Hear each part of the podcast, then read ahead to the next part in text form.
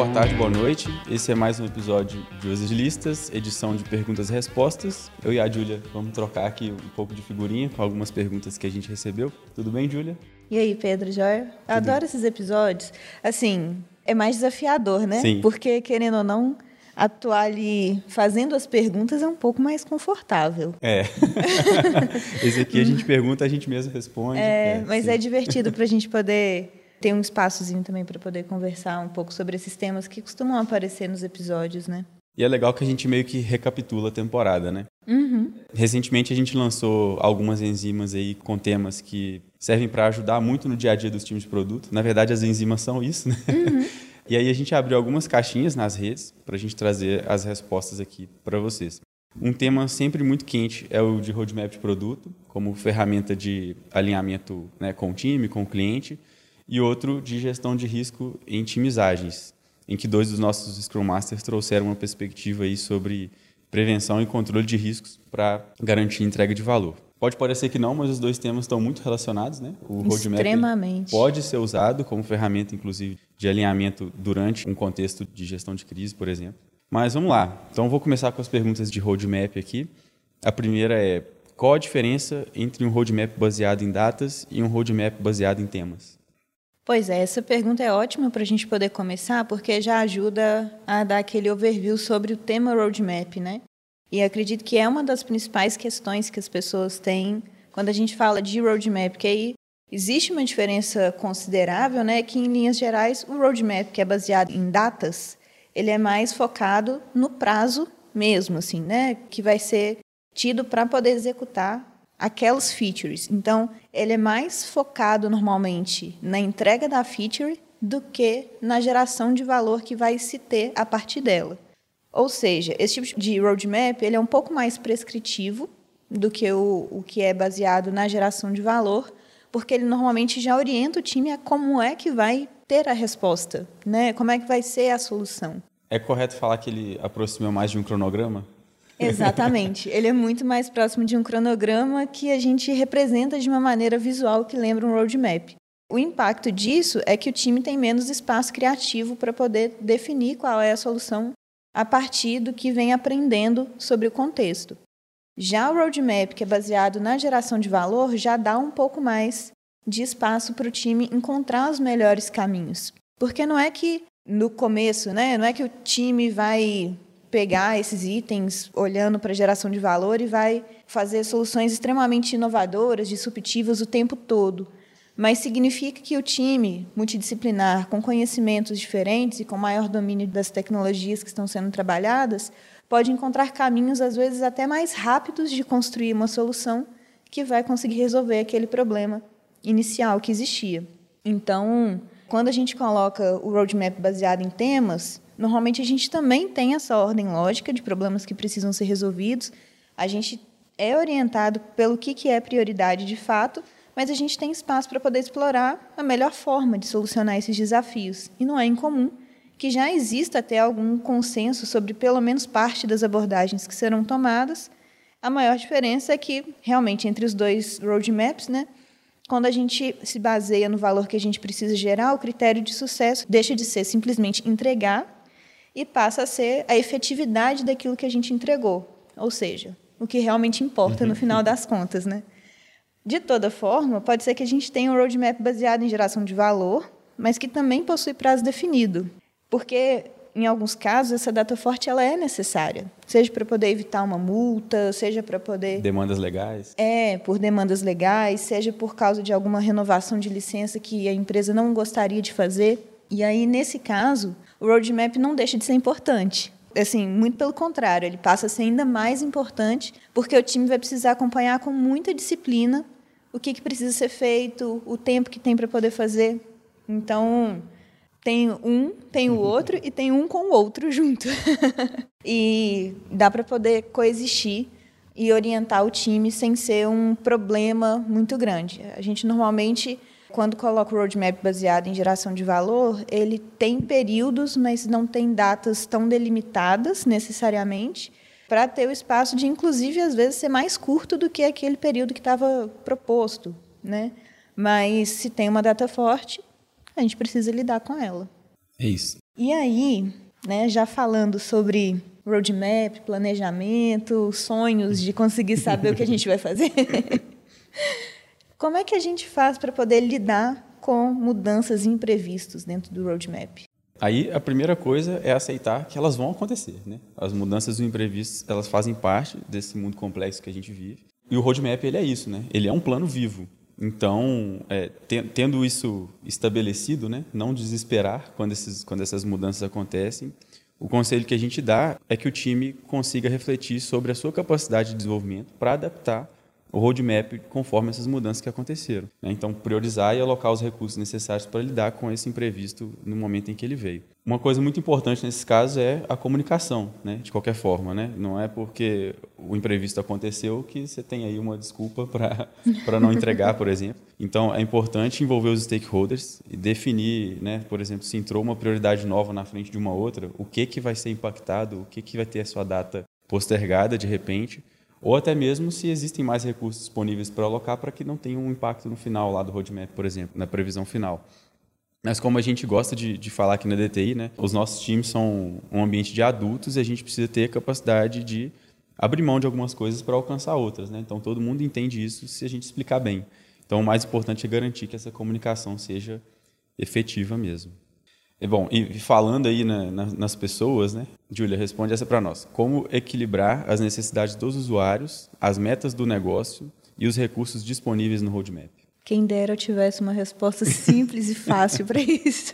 Pediram a fórmula do roadmap aqui para a gente. Ó. Então, basicamente, esse é o objetivo da gente ter um time que atua ali de forma dedicada dentro da construção da solução e um time que é multidisciplinar, né? Então, quando a gente fala de necessidade do usuário, normalmente a gente está entrando muito mais na seara da pessoa que trabalha com a parte de product design, que vai estar tá olhando para que né, a experiência esteja adequada para o que é a necessidade de uso de quem vai utilizar.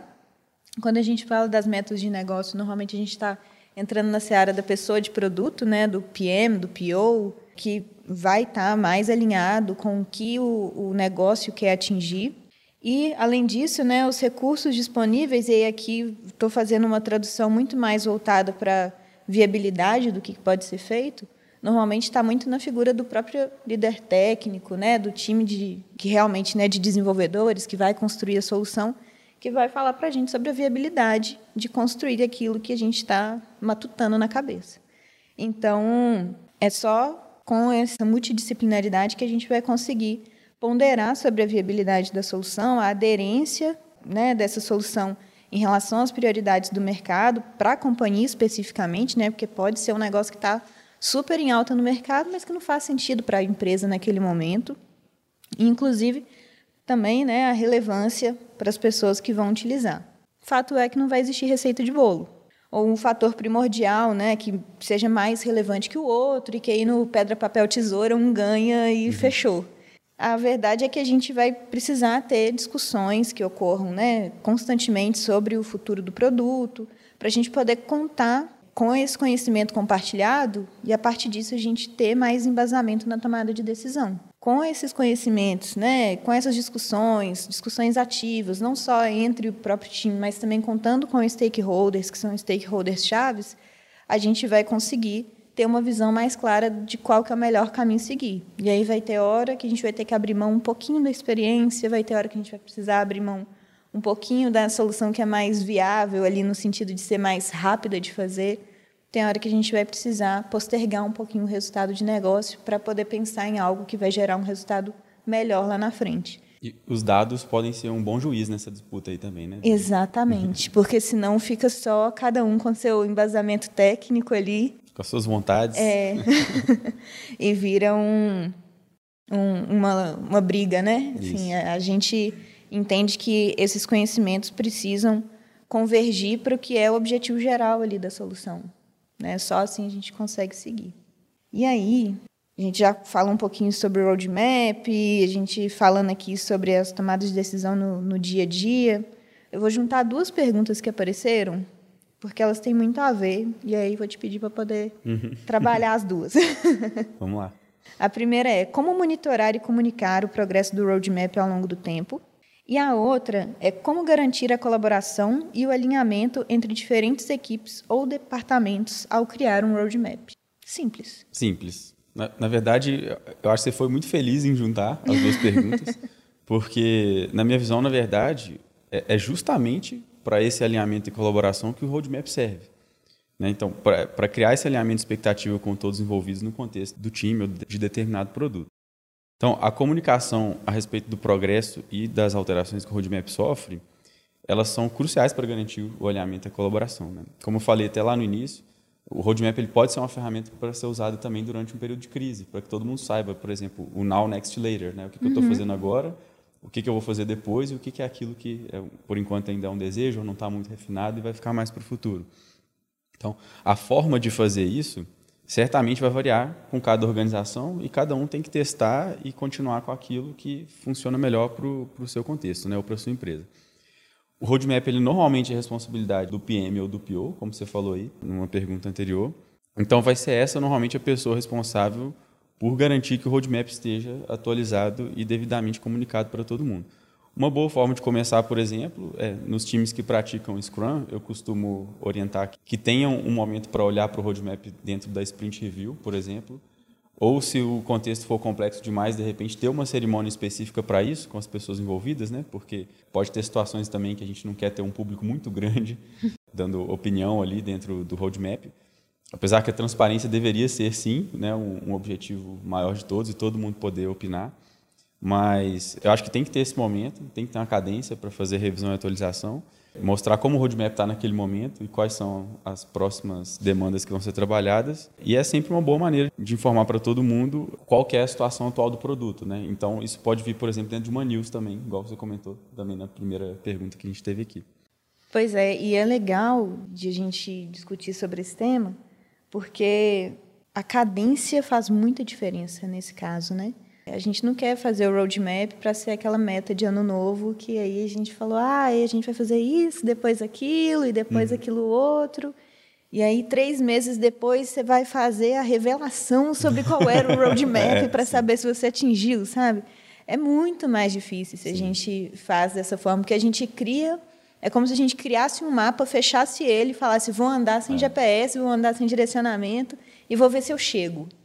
Então, é, é, muito importante. Quem né, ouviu o episódio que a gente gravou com o time da MRV aqui, com o Maurício e com o Lucas, vai lembrar, né? Que eles colocaram uma das lições aprendidas deles. Não faça roadmap anual. Uhum. Porque para eles funcionou, não funcionou bem. Né? Uhum. Eles começaram a trabalhar com um horizonte melhor de uns três meses. Sim. Porque aquilo que eles prometiam para, sei lá, daqui a um ano, eles viam que, quando passava esse período, quando chegava lá, via que não dava para ser cumprido, porque o ecossistema deles é muito complexo, né? Então Sim. as coisas mudavam muito mais rapidamente que aquilo. É, nem se você fizer um objetivo para sua vida pessoal, que está muito mais no seu controle.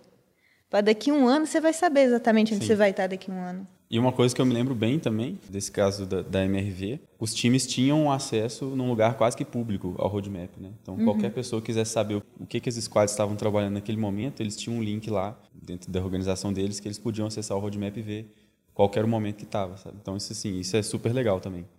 E inclusive puxa um outro ponto que é empresas grandes que normalmente têm um ecossistema de tecnologia grande, corre o risco dos produtos se esbarrarem, né? Uhum. E aí com o roadmap bem estruturado e com os times tendo claro qual caminho eles querem percorrer, dá para poder prever se dois vão estar tentando resolver o mesmo problema sim, sim. e aí já tentar diminuir essa, esse tipo de conflito, né? Sim. Você consegue ver redundâncias e conflitos, né? É Exatamente. É vamos para a próxima pergunta. Acho vamos mudar um pouquinho o tema agora, né, para falar de gestão de riscos e geração de valor. Então, diz aí, Júlia, quais são os principais indicadores-chave de desempenho que podem ser monitorados durante a implementação de estratégias para gestão de risco? Pois é, existem vários tipos de indicadores e a gente, a cada cenário pode ser que tenha que dar mais foco em um ou em outro, mas aqui na DTI a gente tem um indicador mestre que é o de estoque. O de estoque significa que a gente está acompanhando as sprints estocadas, ou seja, os itens que tiveram desenvolvimento concluído, porém não chegaram a ser publicados em produção ou nem mesmo foram validados pelo negócio. A gente entende que esse indicador é um grande sinal de alerta, porque quanto mais sprint a gente tem ali envelhecendo e com os itens parados, maior o risco que a gente tem de, na hora da publicação, haver algum tipo de problema. Uhum. E sem contar que, assim, quanto mais sprint a gente acumula, maior o, o megazord que fica na publicação. Porque, assim, a gente passa a ter muito menos controle sobre os comportamentos que vão existir após o Go Live. Então, por exemplo, se você faz uma entrega em que você tem um fluxo único e que você tem uma visão de como ele deveria funcionar, você consegue mapear se alguma coisa saiu do planejado. Agora, se você vai entrar com uma solução inteira, aí fica muito mais difícil de você ter controle se todos os fluxos que estão ali, que foram construídos, e por mais que tenham sido planejados, estruturados, validados inicialmente, vão realmente rodar bem na prática. É isso. Uma outra coisa que eu acrescentaria é também que depende da crise, né? Uhum. Quais são os indicadores que você vai acompanhar? Por exemplo, se a crise está relacionada à qualidade, você vai monitorar mais indicadores de qualidade. Se é uma crise de segurança, você vai monitorar mais indicadores de segurança. Né? Com certeza. É, é, é muito importante ter esse senso crítico de não acompanhar um uhum. indicador só porque, tipo, ah, ele é um indicador-chave e tem que ser ele. Existem vários outros indicadores que a gente acompanha que fazem parte da nossa metodologia de fazer certo o produto, principalmente. Uhum. Que é as fragilidades em relação ao conhecimento dentro do time, a segurança ágil, a parte de testes, se ela está tá bem feita, né? E o que, que a gente consegue fazer de testes dentro do, do processo do time. Mas o estoque segue sendo aquele que a gente mais chama atenção, justamente porque a gente, a gente já viu essa história algumas vezes. Já, sim. Mais antigo que a gente acompanha e, e dá certo, né? É, exatamente. E aí, até falando né, sobre gargalos e obstáculos, a gente tem uma pergunta aqui justamente com isso. Como é que a gente faz, Pedro, para poder lidar com gargalos e obstáculos durante a implementação de alguma estratégia formulada para poder gerir risco? Uhum. É, essa aqui talvez, talvez seja a resposta mais curta que eu vou dar, mas eu vou evitar falar o depende, porque é muito genérico, né? Mas, obviamente, cada gargalo, cada obstáculo, ele vai exigir um plano de ação específico para ele. Mas o mais importante aqui é lembrar que lidar com gargalos e obstáculos vai requerer uma mentalidade proativa e de muita adaptação. Tá? Uhum. Então, eh, os planos têm que ser vivos, né? assim como o roadmap. Então, o primeiro passo, obviamente, é identificar quais são os gargalos, inclusive classificar eles por questão de risco e impacto, para saber quais são aqueles que você vai atacar primeiro, e para depois é, entrar no plano de fato, que é priorizar e alocar recursos para atacar esses problemas. E aí não esquecer de reavaliar constantemente, comunicar todo mundo que precisa ser envolvido, eu acho que em tempos de a comunicação ela já é uma, uma coisa muito importante mesmo em tempos normais, em tempos áureos do time de produto, mas no momento de crise eu acho que ela tem que ser intensificada mesmo, sabe? Então Com quanto certeza. mais comunicação você fizer, mais garantir que a mensagem está sendo passada para todo mundo melhor. Uhum. Próxima pergunta, acho que é a última. Dicas de como envolver os principais stakeholders no processo de implementação das estratégias. Eu acho que você até já começou a falar um pouquinho disso quando você cita a questão da comunicação, mas é, é realmente é o cerne, né? Eu acho que o, o principal desafio é entender qual que é a melhor forma de comunicar com as pessoas que a gente precisa comunicar, né, com os principais stakeholders. Então, podem existir boas práticas no geral, por exemplo, envio de newsletter com cadência, dentro da própria rotina de review e de demo day, acrescentar também informações sobre esse momento né, que, que o time está tendo para poder manter a cadência de comunicação, ou até existem alguns fóruns né, que a gente tem de conversas diretas com os stakeholders que nos ajudam né, a dar uma visão se o caminho está sendo bem seguido. Só que tentar arbitrariamente, né, falar, ah, vou testar isso aqui agora, do nada, não necessariamente vai ser o melhor caminho. Porque vale a pena, antes de a gente gastar tempo montando um material e né, criando a expectativa de que vai ser efetivo, a gente alinhar sobre qual é o melhor canal, como é que é a disponibilidade das pessoas, porque se a pessoa, por exemplo, tem uma caixa de e-mail lotada, uhum. provavelmente essa comunicação vai se perder se você mandar por lá. Se a pessoa tem uma agenda lotada, possivelmente ela vai entrar na reunião, se ela tiver uma cadência muito grande, né? Assim, ela pode entrar na reunião e não prestar atenção. Uhum. Então, encontrar essas estratégias e encontrar elas de maneira, inclusive perguntando diretamente, assim, qual é a melhor maneira de a gente conversar e aí você criando acordos claros. E aí volta mais uma vez, né? Ambiente de adultos, é, criando acordos claros com os stakeholders, a gente facilita a comunicação. E tem, e tem uma ferramenta legal que, na verdade, é, é muito comum, muito famosa, que é o mapa de stakeholders, né? Uhum. Que pode ajudar muito. Na verdade, a gente aconselha que o mapa de stakeholders ele seja construído sempre, não só uhum. numa situação de crise. Mas se você se viu numa crise e você não tem ele, uhum. faça, porque ele vai te ajudar a mapear como deve ser a sua comunicação com cada grupo de stakeholders que você tem é. que lidar quando né, entrar em contato, quando que aquela pessoa é a melhor pessoa para você. Você não tem que descobrir é. com quem que você tem que falar, né? Porque aí você já perde um tempão, né? Tentando descobrir é quem, depois descobrir como, aí, aí sim você fala com a pessoa. E qual que é o nível de informação que tem que chegar também? Se aquela pessoa ela tem que ser envolvida, só informada, ou se ela é uma pessoa que tem que tomar a decisão né, Exatamente. momento. Então é muito importante ter esse mapeamento para evitar hum. mais crises, né? Pois é. E aí, por último, assim, acho que é, por mais que a gente crie esses acordos também, né, igual eu estava comentando, num primeiro momento pode ser que super funcione, mas a gente sabe que assim a gente tem uma tendência a cair no lugar comum também, né, de acostumar com o rito, de acostumar com a forma que a gente já tem de uma abordagem. Então é importante estar sempre revisando de maneira ativa se aquela comunicação está sendo efetiva, se é o melhor meio, né? E não precisa de muita mirabolância para poder descobrir. o próprio time pode perceber e utilizar o momento até da retro para poder conversar sobre isso, para poder buscar novas formas né, de ter uma comunicação mais efetiva. É, legal, Júlia. Muito obrigado pelos insights aí. Eu acho que é sempre muito legal, né, refletir nessas perguntas e respostas. A gente meio que encerra aqui reflexões sobre roadmaps de gestão de crise, mas eu tenho certeza que esses assuntos vão voltar. Queria agradecer a galera que enviou as perguntas e espero que se sintam mais preparados aí para usar essas ferramentas no dia a dia. Então fiquem ligados na nossa próxima série sobre eficiência digital, na qual a gente vai retomar o assunto do ano, né? O que a gente mais tem falado, é, seja como tema principal, seja aparecendo como coadjuvante nos episódios, mas está super em alta.